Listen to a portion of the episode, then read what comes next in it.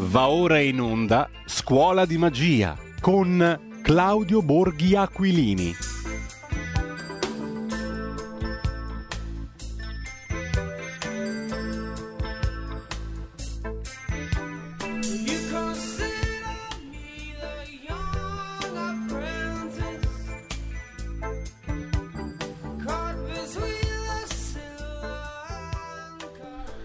Intanto buongiorno di nuovo a tutti coloro che sono all'ascolto. Avete sentito prima per i compleanni in musica, 15 ottobre 1938 nasceva Fela Kuti, noto con lo pseudonimo The Black President, cantante, compositore, attivista per i diritti umani e politici nigeriano, inventore del genere dell'afrobeat, considerato fra i più influenti artisti africani del XX secolo, morto nel 97. Water No Get Enemy abbiamo ascoltato di Fela Kuti per celebrare i compleanni in musica, 15 ottobre di oggi appunto, la data di oggi, del 1938 nel caso dell'artista africano. Detto questo, apriamo la nostra scuola di magia. Come sapete, questo è un surrogato dell'attività di Claudio Borghi che, siccome è arrivato Giorgetti che gli ha tagliato le unghie, gli ha dato un sacco di legnate, lui e il povero Bagnai sono stati messi in un angolo col berretto dell'asino. Per fortuna che c'è una trincea di imbecilli come è Radio RPL.it, la nostra radio, che dà ospitalità agli sfigati. Quindi buongiorno a Claudio Borghi Aquilini. Ti è piaciuta l'introduzione, Claudio? No. Bellissima, è proprio così. Allora, il bastonato. Ho letto avevo letto che era uno spazio per surrogato dato come contentino, sì, surrogato. Per visibilità, no? Esatto. Un surrogato. Notoriamente bisogno di. È già qualcosa. Infatti, te sei un nessuno, ti conosce nessuno. Quindi, per fortuna c'è questa trincea di sfigatissimi. Se te sei sfigato, qua noi proprio neanche a considerarci. Che ti dà la possibilità di divertirti un po'. Dai, riprenditi dopo le legnate di Giorgetti. Allora, c'è uno spettro che si aggira per l'Europa e non è quello evocato da Karl Marx e da Friedrich Engels, ma è uno spettro che si aggira soprattutto per l'Italia, e questo spettro è quello dei fondi europei. C'è tanta bella roba su cui mettere le mani. Il MES, perché non abbiamo ancora presi sti soldi per la nostra schifosa, disastrata sanità, che sapevamo tutti che arrivava la seconda ondata, non ha fatto niente nessuno.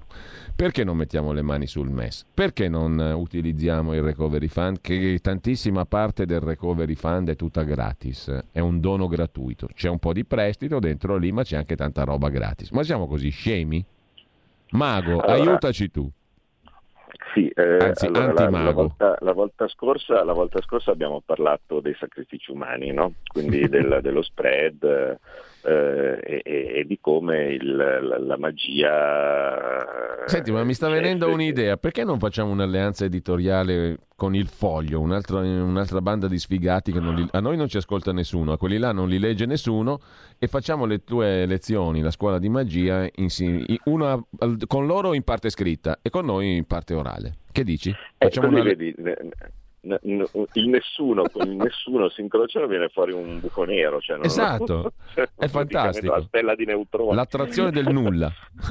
Romperemmo il continuum spazio-temporale e sarebbe abbastanza. Scusami, mi taccio qua, basta, non ti rompo più le scatole, Claudio. No, figurati, come probabilmente avrete già fatto e così via, è ovvio che prima di iniziare a parlare della magia di oggi, che invece è la moltiplicazione, no, degli oggetti, dove il nulla diventa 1.000 miliardi, no?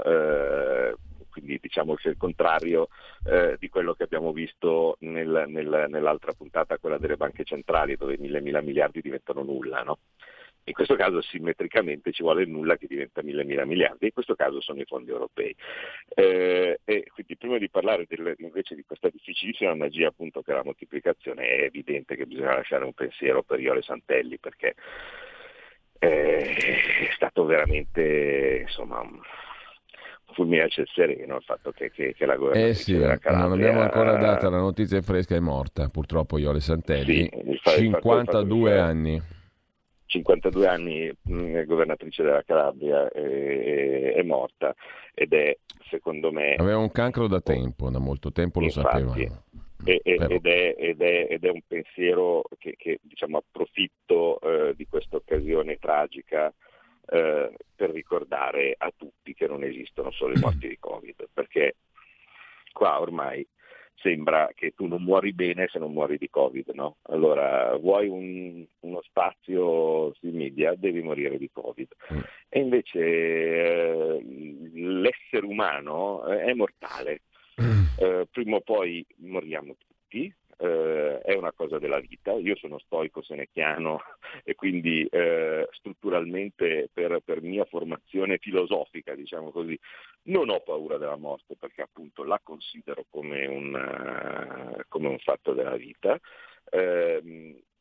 però fa capire anche veramente, se ci pensiamo, una delle tante distorsioni dei media, cioè sembra praticamente che le altre malattie, che gli altri problemi che normalmente affliggono l'uomo siano svaniti, cioè esiste solo uno, le malattie cardiovascolari, i tumori e così via non ci sono più, e invece ci sono, e questa tragica morte ce lo ricorda, insomma.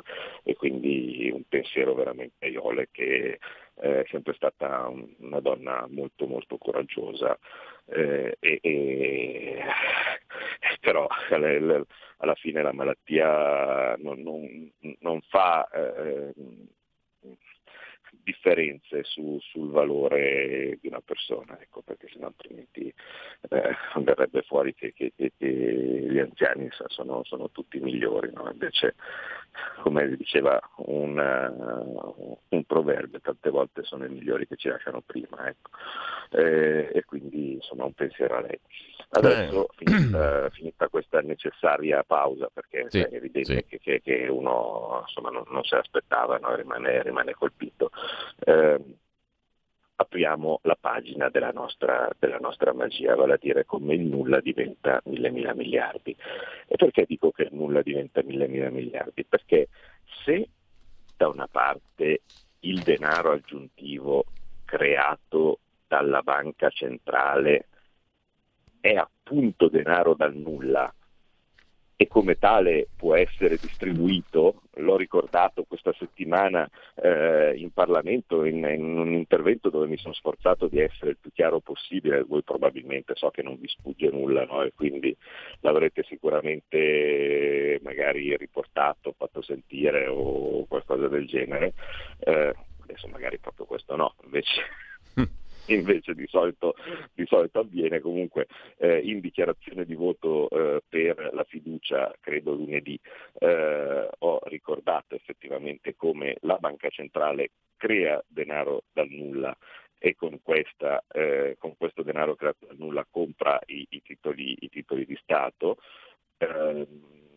Dall'altra parte è evidente che se tu non coinvolgi la banca centrale e quindi non crei denaro dal nulla, i 1.000.000 miliardi dei fondi europei vengono da qualcuno.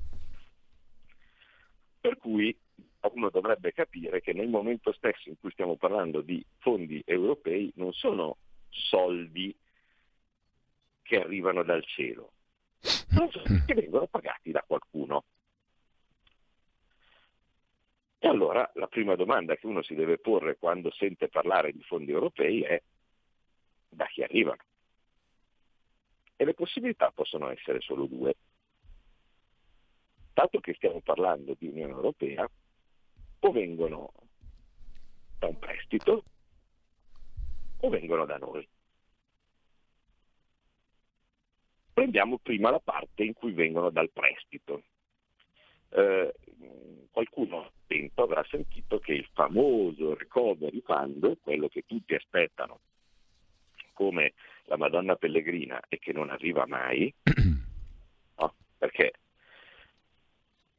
io penso che in questo momento ci siano tante imprese, tanti professionisti, tanti artigiani, tante partite IVA che siano nel dramma, perché i soldi non ci sono adesso, ma hanno cominciato a non esserci da marzo. Quindi ormai siamo a praticamente un intero anno in cui per tantissime persone l'attività economica si è azzerata o quantomeno si è fortemente ridotta. Le cose non stanno andando meglio, come vedete, dal punto di vista sanitario, per cui non è che in questo momento stiamo celebrando la rinascita che potrebbe essere segnata da uno dei momenti dove normalmente c'è più spesa, c'è più movimento, vale a dire il Natale. Noi purtroppo poi ci stiamo avviando verso il Natale nel modo peggiore possibile, quindi rischiamo di non avere nemmeno quel tipo di slancio e ripartenza. A oggi i soldi arrivati col Recovery Fund, stiamo parlando di una cifra molto facilmente identificabile, vale a dire zero. Non c'è un singolo euro che sia arrivato nell'economia a seguito del Recovery Fund, e quindi io posso tutto sommato legittimamente pensare che chi in questo momento sta fallendo o sta pensando di chiudere, o sta pensando di ritirarsi, o sta pensando di andare alla Caritas, perché non poi ragioneremo anche alla Caritas, perché anche la Caritas non crea, no? Quindi sta cercando di chiedere in ogni caso il sussidio perché la sua attività non funziona, non c'è, viene anche costretto nel caso di chiudere. E questo che continua a vedere sui giornali, sui talk show e cose di questo tipo, che c'è la pioggia di miliardi dall'Europa, forse un po' si incazza, o quantomeno si scoraggia ulteriormente, perché potrebbe legittimamente pensare che dalle altre parti piove, mentre invece piovono soldi, viceversa a casa sua piovono solo le cartelle fattoriali e non c'è nessun incasso. Quindi c'è un atteggiamento che potrebbe, come dire, risultare autodistruttivo, no? Dice, ma sarò solo io, perché se io mi baso sull'informazione che vedo in giro, mi verrebbe da pensare invece che da tempo ormai stanno piovendo dei gran miliardi. Quindi stiamo parlando di una cosa che non esiste, ma che quando esisterà è composta, come qualcuno avrà già descritto, parte da prestiti e parte da i famosi soldi a fondo perduto. Vediamoli separatamente, così almeno cerchiamo di capire da dove vengono questi soldi, perché è sempre lì il punto: da dove vengono. Così come quando uno dice io voglio fare le svolte sull'Europa, svoltiamo, giriamo e cose di questo tipo, io non me ne preoccupo, facciamo anche tutti i circuiti, no? Non solo le svolte, però alla fine uno mi deve sempre rispondere alla domanda: che succede se ci dicono di no? No, possiamo dire che siamo più buoni con l'Europa, che siamo più cattivi, che siamo più duri, che siamo più molli, che cambiamo gli alleati, che infatti non li cambiamo. Questo, scusate, è piccolo inciso. Quando si dice che la nostra informazione fa schifo, guardate cosa è successo in questo mese. Un mese di rottura di palle della Lega che fa la svolta moderata perché cambia gruppo in Europa. Aderiamo al PPE e quindi la svolta moderata, quel giorno lì ci sarà la riunione degli europarlamentari e in quella sede si dirà che bisogna uscire dal gruppo della Le Pen, anche questa è magia, l'illusionismo, la giustificazione della realtà, quindi si esce dal gruppo della Le Pen per entrare nella PPE perché bisogna fare i moderati. Arriva il giorno della riunione, arrivano gli europarlamentari, si fa una normalissima riunione dove si raccomanda, si vede cosa si è fatto bene, si vede cosa si può fare meglio, nessuno cambia nessun gruppo, però tu apri i giornali e vedi che è lo stesso, cioè la modernità.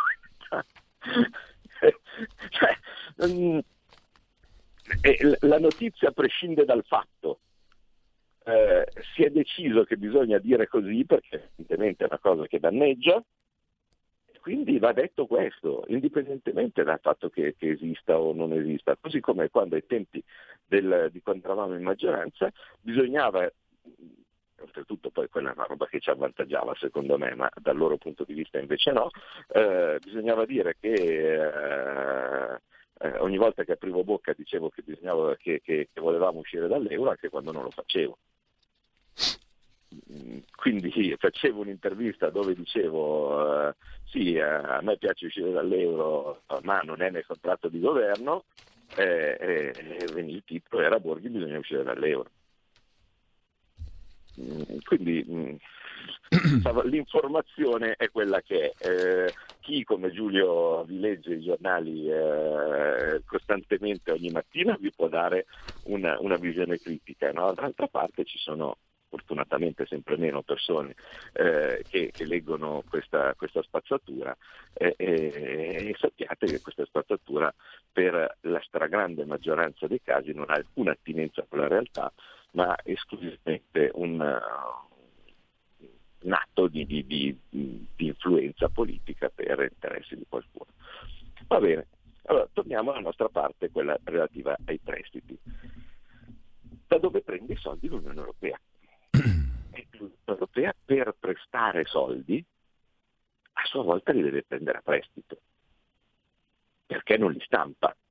Quindi l'Unione Europea deve fare un BTP, diciamo così, no? Un BOT, un titolo di Stato, che lo vende sul mercato, rincassa soldi e una volta che i soldi incassa può prestarli a noi. Ma benedetto il Signore, ma dato che è una cosa che già facciamo noi, ma perché lo deve fare l'Unione Europea? Se voi già capite qui l'errore di base e arriviamo alla magia. Perché se una cosa che tu normalmente fai, vale a dire, perché se il bicchiere sulla tavola tu lo puoi spostare col tuo braccio, ci deve essere un altro che lo sposta per te? Evidentemente c'è un motivo, vale per cui io faccio una cosa che tutti possono fare normalmente. E il motivo è abbastanza banale. Se tu Stato emetti direttamente il tuo debito e raccogli direttamente il tuo denaro, sei libero. Se il denaro lo raccoglie esattamente con gli stessi metodi l'Unione Europea e tu vai a chiederlo in prestito all'Unione Europea che te lo concede, tu sei in ginocchio. Ma questa è una cosa troppo facile, Claudio, scusami se intervengo, è una cosa troppo facile da capire. Sì, è curiosamente facile da capire. E non è una magia. La magia si basa sulla fascinazione, sulla cosa strana. Questa qui è troppo semplice, troppo logica. Non è magia. È l'antimagia. È una brutta magia, non lo so. È come quando si vede... In teoria dovrebbe essere effettivamente uno Zelig, un po' come... Raul Cremona, no? Quando fa Silvano il mago da Milano che fa i trucchi dove si vede veramente che cosa sta facendo, no? Ve lo ricordate? Adesso me ne ricordo uno. Dice: prendete il sacchetto delle artiglie, vedete, ci mettete dentro un foulard rosso, un foulard giallo, agitiamo nel sacchetto delle meraviglie, facciamo la magia simsalamin ed ecco. E abbiamo fatto cambiare colore, tira fuori, vedete, un foulard rosso e un foulard giallo. No, tira fuori e dice: hai cambiato colore. E poi dice, perché tutto deve essere proprio un capolavoro, no? Giustamente. E poi dice: ma questa volta vi spiego il trucco. Dice: vi spiego il trucco. Dentro nel sacchetto c'erano altri due foulard, uno giallo e uno rosso, ecco il trucco. Beh. Quindi è una stronzata, no? Che però ne racchiude pure un'altra e alla fine è talmente comico, no? Vedere che questa è la facilità del trucco che in teoria dovrebbe far ridere, invece per molti non fa ridere, molti sono ancora lì a pensare che E questo è il potere dell'informazione distorta. Immagina di essere un cittadino, apre 10 giornali diversi e tutti e due gli dicono che arrivano la pioggia di miliardi dall'Europa. E magari uno ci crede, pensa che l'Europa sia buona. E invece sta facendo quello che stai facendo tu, che fai tu, con la differenza che tu devi metterti in ginocchio a chiedere agli altri quello che invece potresti fare tu in piena libertà. Insomma, la partita è prettamente politica, come si dice, no? È un atto politico. È una partita prettamente politica. E a un certo punto la domanda successiva è: ma a chi giova fra i politici italiani, dato che la partita è politica, che il cittadino magari lo puoi fregare, ma perché un politico italiano dovrebbe essere d'accordo su questa cosa, no? Uno dovrebbe dire: ma scusate, io i miei soldini, se li devo prendere a prestito, tanto vale che li prenda io direttamente, no? Perché abbiamo spiegato una marea di volte che basta che lo Stato emetta il BTP e poi la banca centrale crea il denaro, con questo denaro creato compra il BTP, e quindi lo Stato ha a disposizione la cifra che gli serve e non dovrà nemmeno restituirla, perché alla fine il BTP acquistato è depositato presso la banca centrale del paese di interesse, e quindi il debito diventa in pratica consolidato, perché lo Stato si trova a essere debitore nei confronti di chi detiene il titolo, e chi detiene il titolo è lui stesso, cioè vale a dire la banca centrale. Quindi alla fine non c'è il debito, è un escamotage utilizzato per avere denaro direttamente dalla banca centrale. Questo è come succede normalmente, e quindi uno dovrebbe pensare a quello. Ma cosa pensa il politico invece che dice: no, è molto meglio che noi andiamo dall'Unione Europea in ginocchio a chiedere dei soldi e poi glieli dobbiamo restituire tutti sull'unghia all'Unione Europea? Ed è conta una cosa molto semplice, dice: innanzitutto il fatto di doverli restituire dopo è molto vantaggioso, perché adesso li spendo io, in futuro li dovrà restituire lui, così gli posso fare il culo. No, cioè, pensa che bello, cioè io, guarda, facciamo il mutuo, io faccio quello che va in banca, ritira il mutuo, no? E poi dopo sparge le banconote del mutuo medesimo, e poi dopo lui, intanto con la faccia di Salvini, no? È quello che dovrà restituire il denaro. E quindi pensa che bello, tanto nel frattempo che cosa è successo? È scattata la porta girevole e io PD sono passato da quello che distribuiva i soldi a quello che sta in banca. Ne abbiamo avuto un preclaro caso in questa settimana con Piercarlo Padoan, che tra l'altro è simpatico, che direttamente, senza passare dal via, da ministro dell'economia e deputato del Partito Democratico è diventato presidente di Unicredit. Vabbè, poi c'è il sottocaso di Taddei, Morgan Stanley, no, ma quello è un altro caso. Il corallito Taddei che è passato da responsabile economico del PD alla Goldman Sachs, no? A quel punto voi capite che questi, che sono quelli che congegnano poi queste operazioni, che danno via libera, no? Perché non è Manuele Fiano o altri soggetti, no? che sono di bassa manovalanza politica, queste manovre vengono gestite da chi di economia un po' ne capisce, e allora dal loro punto di vista se il mio futuro è quello di essere alla parte di chi questi soldi li esigerà, vuoi perché sarò nell'Unione Europea, cooptato come i vari Gentiloni, i vari Sassoli, oppure tutta la banda dei funzionari di Bruxelles, no? Che sono pieni di soggetti del PD. Quindi vuoi che sia io dalla parte di quello che in futuro dovrà essere quello che manda gli esattori a casa di chi ha preso questi prestiti? Vuoi perché punto ho fatto quello che spargevo i soldi presi dalla banca e poi dopo che ho finito gli spargeri vado io direttamente in banca e a quel punto sarò lì seduto alla bella scrivania, batterò le mie dita sul tavolino dicendo allora questi soldi quando è che li restituiamo ai seminari, capite che la convenienza è tutta, ma non c'è nessuna convenienza da parte dell'Italia per fare una cosa del genere.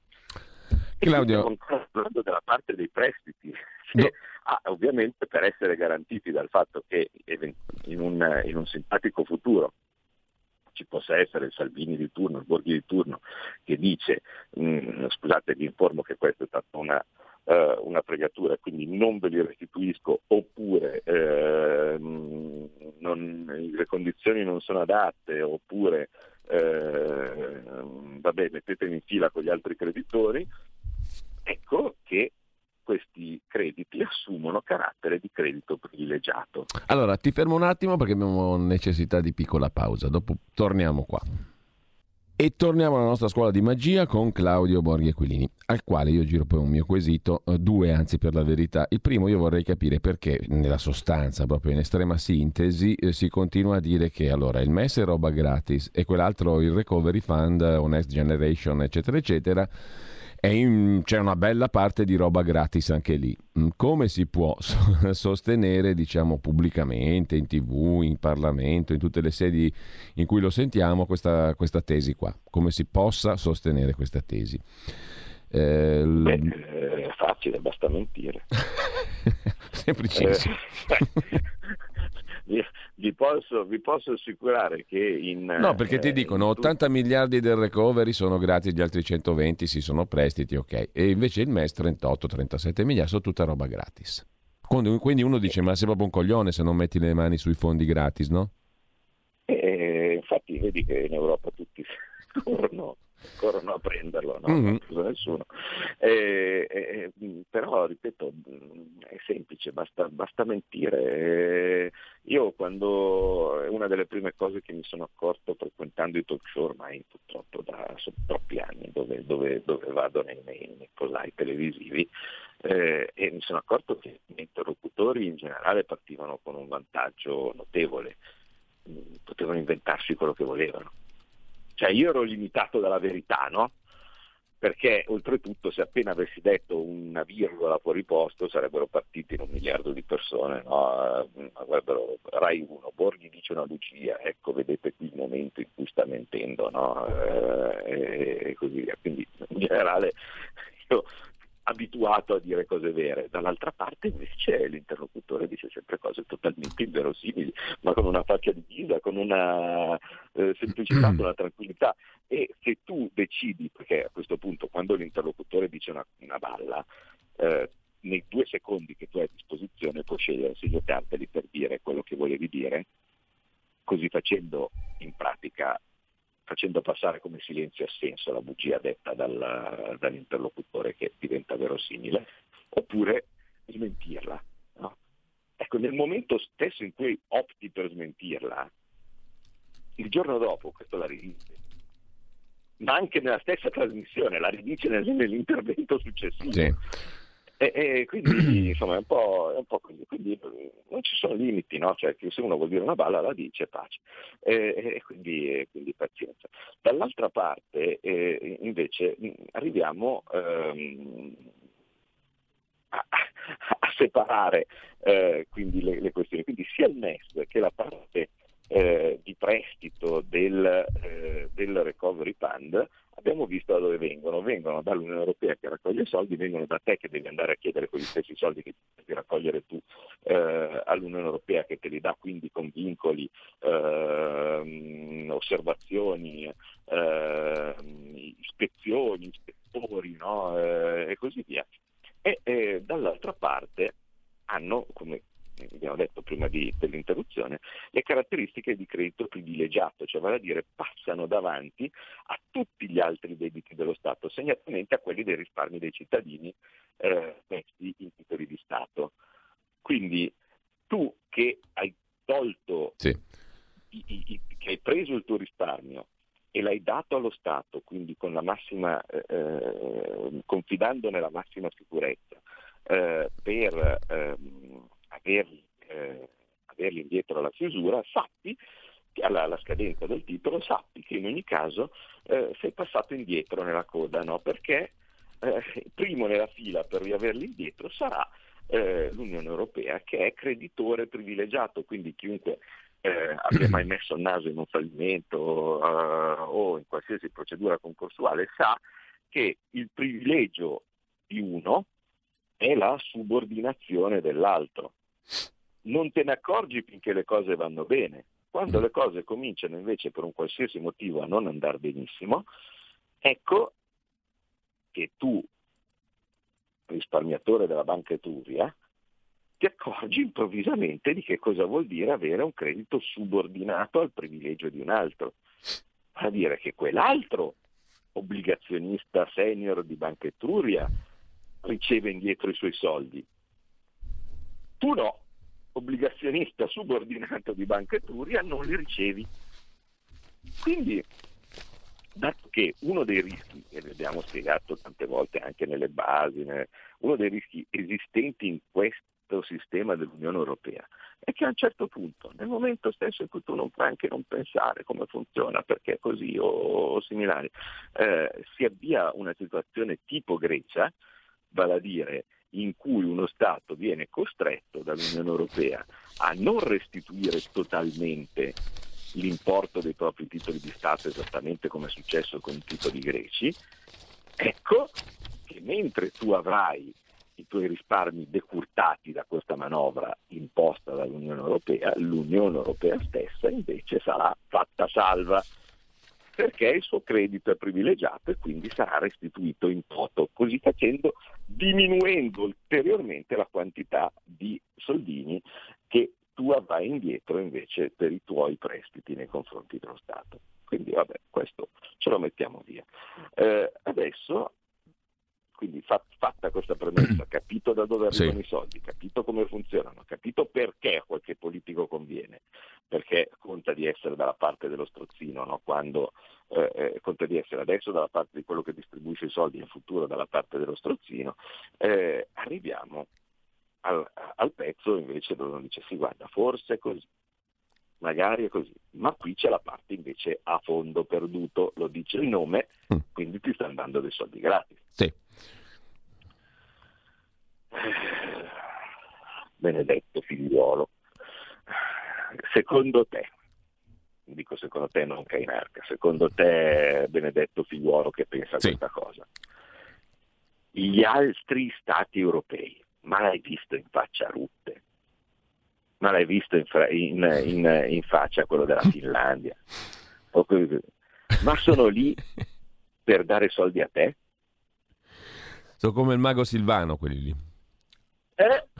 Ma ecco, datemi 15 euro, che li metto nel sacchetto di meraviglia e sono spariti. Il mago Silvano, se ti ricordi, era talmente innamorato dell'euro che quando faceva la magia di spezzare la carta moneta in due, poi si portava a casa la metà e le ricuciva insieme per mettere insieme i soldi. Era uno così. E voi immaginatevi che voglia hanno questi qui di darci dei soldi per ragioni propagandistiche, perché godiamo di cattiva stampa, perché immaginate quello che volete.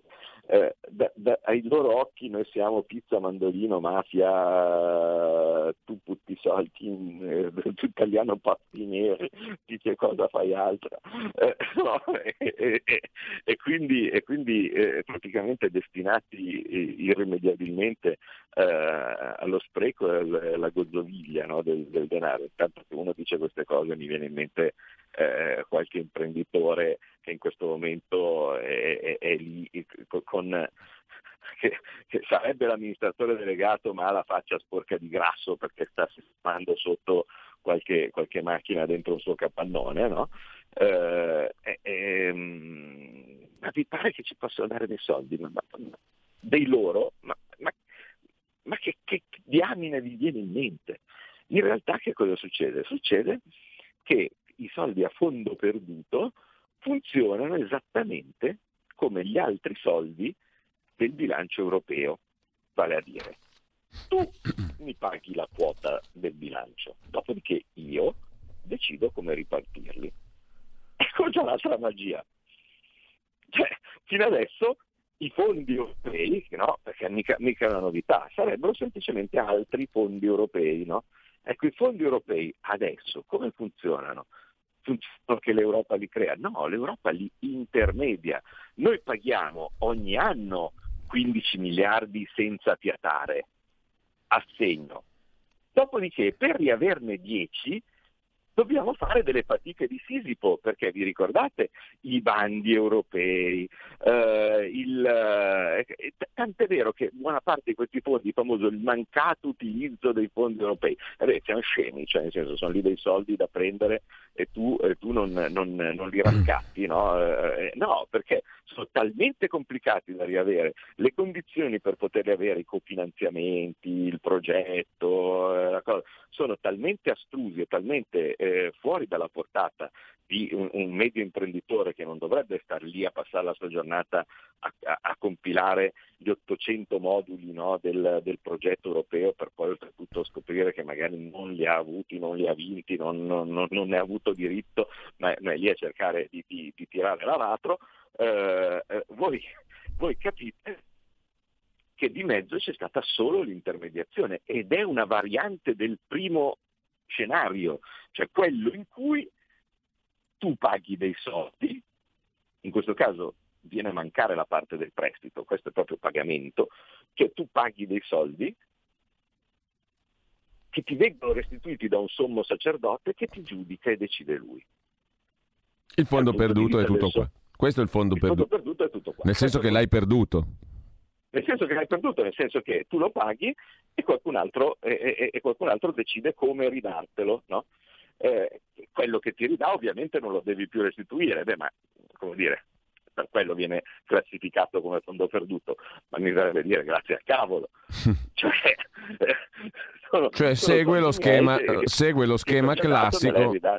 classico dei fondi europei normali, diciamo. Lo schema classico dei fondi europei. È un pezzo normali. In più, diciamo.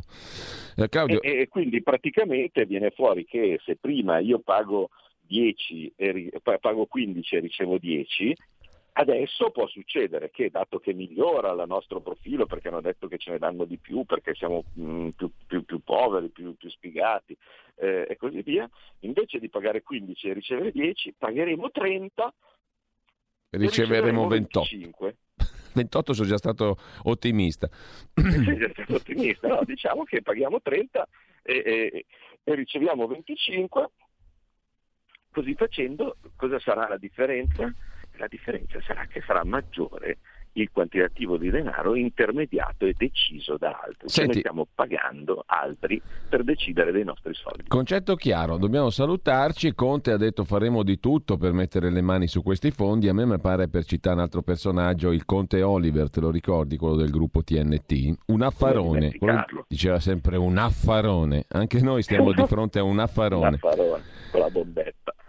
Allora, io ringrazio Claudio Borghi Aquilini anche per aver deciso di venire in questa radio di sfigati, che è Radio RPL. Ma io invece ringrazio RPL che mi ha consentito di avere un po' di visibilità, no? Certo. Perché è riconosciuto solo dal fatto che decide tutto Giorgetti. Certo, è risconosciuto, e quindi noi abbiamo avuto questa funzione di farti conoscere al grande pubblico, ne siamo molto felici e ci diamo appuntamento alla prossima settimana con un'altra puntata dell'imperdibile Scuola di Magia. Grazie Claudio. Fate esercizi a casa col cucchiaino, col fazzoletti, provate. Rosso, giallo, dentro al sacco. Grazie mille, esatto. Claudio. Ciao. Avete ascoltato Scuola di Magia.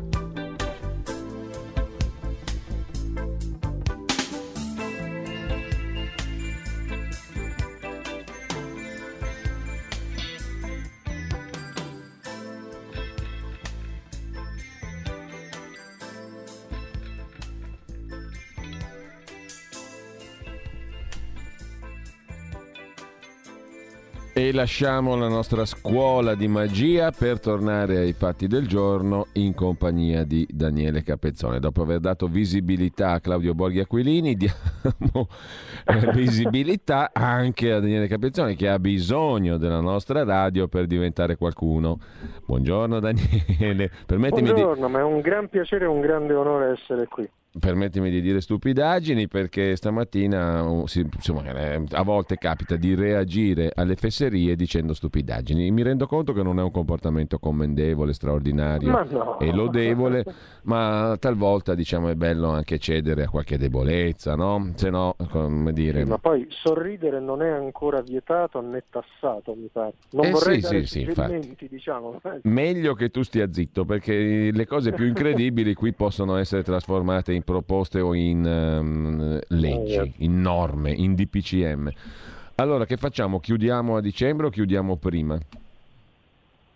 Io ti confesso, direttore, sono curioso anche della tua idea, vorrei ragionare insieme, perché insomma, lungi da me sottovalutare, lungi da me.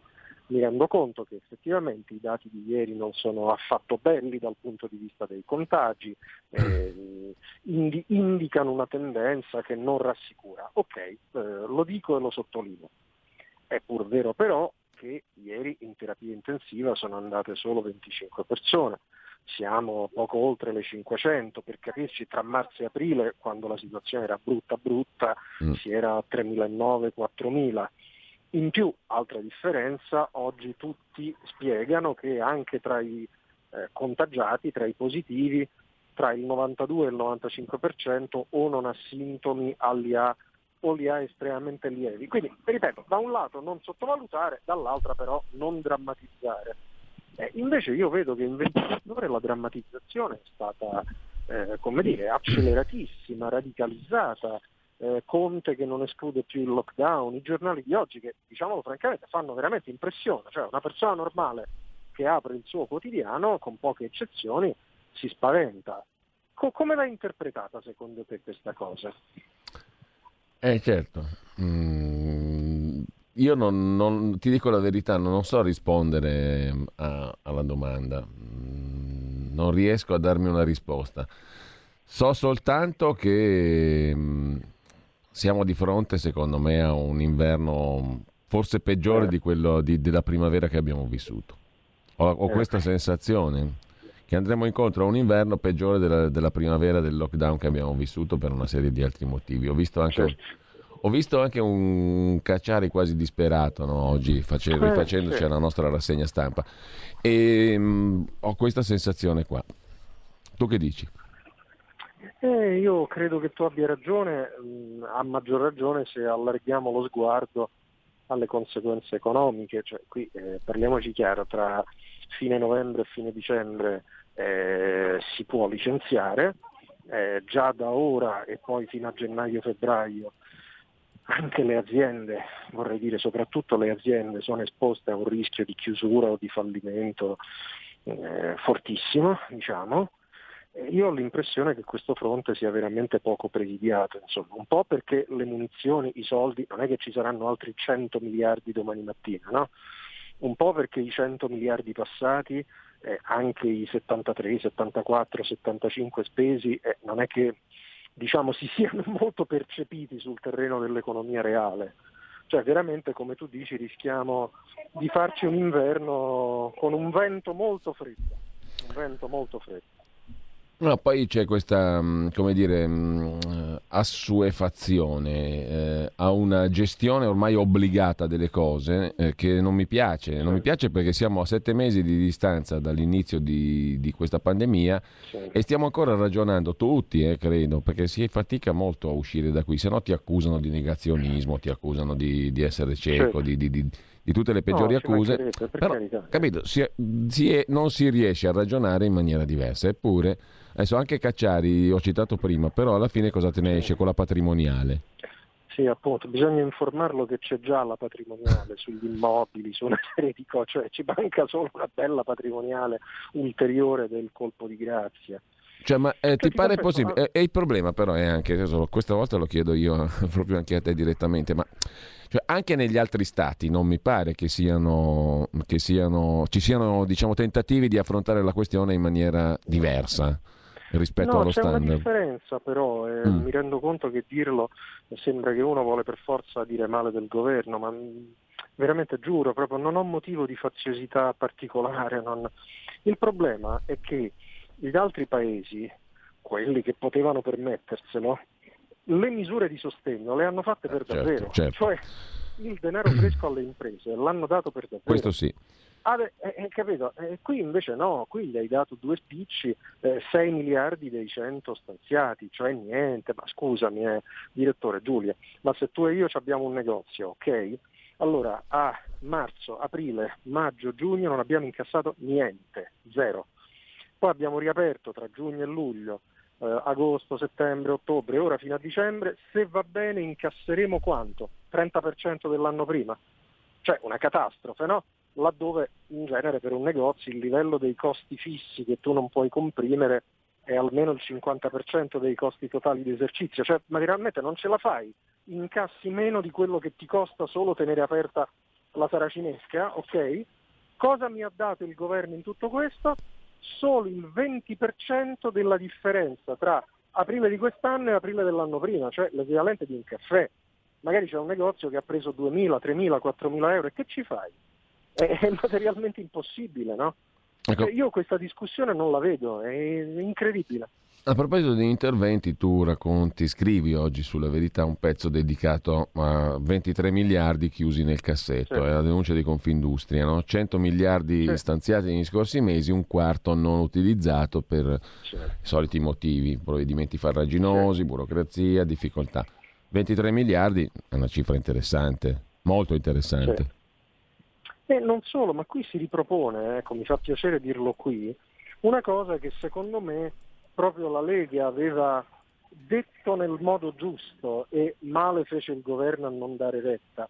Cioè io ricordo molto bene, cito dei nomi, da Garavaglia a Borghi, passando per Bagnai, quindi figure anche con sensibilità e sfumature diverse nella Lega, che proponevano subito a marzo, quando fu chiaro il disastro, guardate, serve uno stanziamento grosso da 100 miliardi in una fase in cui il governo ne voleva stanziare molto meno, ma soprattutto dicevano questi parlamentari servono 100 miliardi da mettere in vena subito, perché se lo fai subito e tutti insieme l'impatto si vede, se lo fai a rate, un pezzetto, una volta un mese, una volta un altro, i decreti attuativi eccetera, non arriva niente. Mi pare che purtroppo questa previsione si sia largamente confermata. Tra le altre questioni di cui ci siamo occupati oggi, intanto apro una parentesi, l'abbiamo aperta anche prima, non per commentare, ma per rimanere così, direi, attoniti di fronte alla morte di Iole Santelli, la presidente della Calabria, che aveva 51 anni, è morta nella notte a casa sua, avrebbe avuto un malore, era malata di cancro da tempo, adesso non so quali siano le cause esatte della morte, ma comunque è stata come una sassata sostanzialmente, no? Nessuno se lo aspettava, si sapeva che era malata, si stava curando, aveva vinto le elezioni a febbraio scorso, è sempre stata una donna molto di carattere, molto tosta, no? Ce la ricordiamo tutti, e però in un attimo uno può morire. Dicevamo prima con Claudio Borghi Aquilini che non si muore solo di Covid, e soprattutto proprio basta un nulla e non ci sei più. E questo non credo che possa essere oggetto di particolari commenti, se non di un senso proprio elementare, di caducità. Siamo qui, parliamo, magari tra un minuto non ci siamo più. È così, peraltro veramente con uno scherzo crudele del destino a una donna giovane e che era giunta al momento più alto del suo impegno pubblico e aveva iniziato veramente molto bene questa avventura, con slancio, con coraggio, cioè tutto sembrava da un certo punto di vista sorriderle, anche il modo forte, coraggioso con cui stava combattendo la malattia, dava un senso di energia, di speranza, e invece così, arriva questa notizia come uno strappo proprio. Allora Daniele, tante altre cose potremmo affrontare, le autostrade, ciò che accade in Vaticano, i movimenti all'interno della coalizione di centrodestra, il dibattito sulla Lega, tante altre belle cose. Ti chiedo però semplicemente le elezioni americane, io non so se tu abbia la sensazione che Trump forse ce la può fare, no? Io non sono un osservatore, non sono un esperto, non sono Stefano Graziosi, non sono Federico Rampini e tanti altri che hanno invece una conoscenza molto più lunga, diretta e approfondita della politica americana, però mi pare di capire, così magari mi sbaglio, è una sensazione che Donald Trump non sia poi messo così male in vista delle elezioni, della rielezione, no? Tu che sensazione hai? Sai, se uno dovesse guardare in modo freddo e razionale alla situazione, comunque lui è indietro nei sondaggi nazionali che valgono quello che valgono. È indietro meno di quello che si temeva, ma è indietro in diversi degli stati dove si deciderà tutto. Ha anche un ritardo, nel senso che ha meno risorse per fare pubblicità televisiva nelle prossime 3 settimane. È stato colpito dal Covid, che era già il suo, tallone d'Achille. Cioè, se uno dovesse guardare a questi elementi freddamente, uno dice vabbè, la partita è chiusa. Uh-huh. Però anch'io sono sulla linea del però, non solo perché 4 anni fa, eccetera, eccetera, ma anche perché c'è un dato che io considero, veloce, ed è il tasso di entusiasmo dei suoi sostenitori, accompagnato dal numero molto elevato di persone, tu sai che bisogna registrarsi, che si sono registrati come repubblicani per votare. Questo mi fa pensare che ci siano forse delle cose che i sondaggi non riescono a percepire. Speriamo. Allora, grazie a Daniele Capezzone. A te, direttore. Buona giornata, buon lavoro, un saluto a tutti. Tra poco Zoom, 90 minuti in mezzo ai fatti, con Antonino Danna e la giornalista del Corriere della Sera, responsabile della sezione Buone Notizie, Paola D'Amico, che ha scritto un libro, Cani, falchi, tigri e trafficanti, le storie dei crimini contro gli animali e di persone che le combattono. A tra poco, quindi buon ascolto a tutti e tire minanz.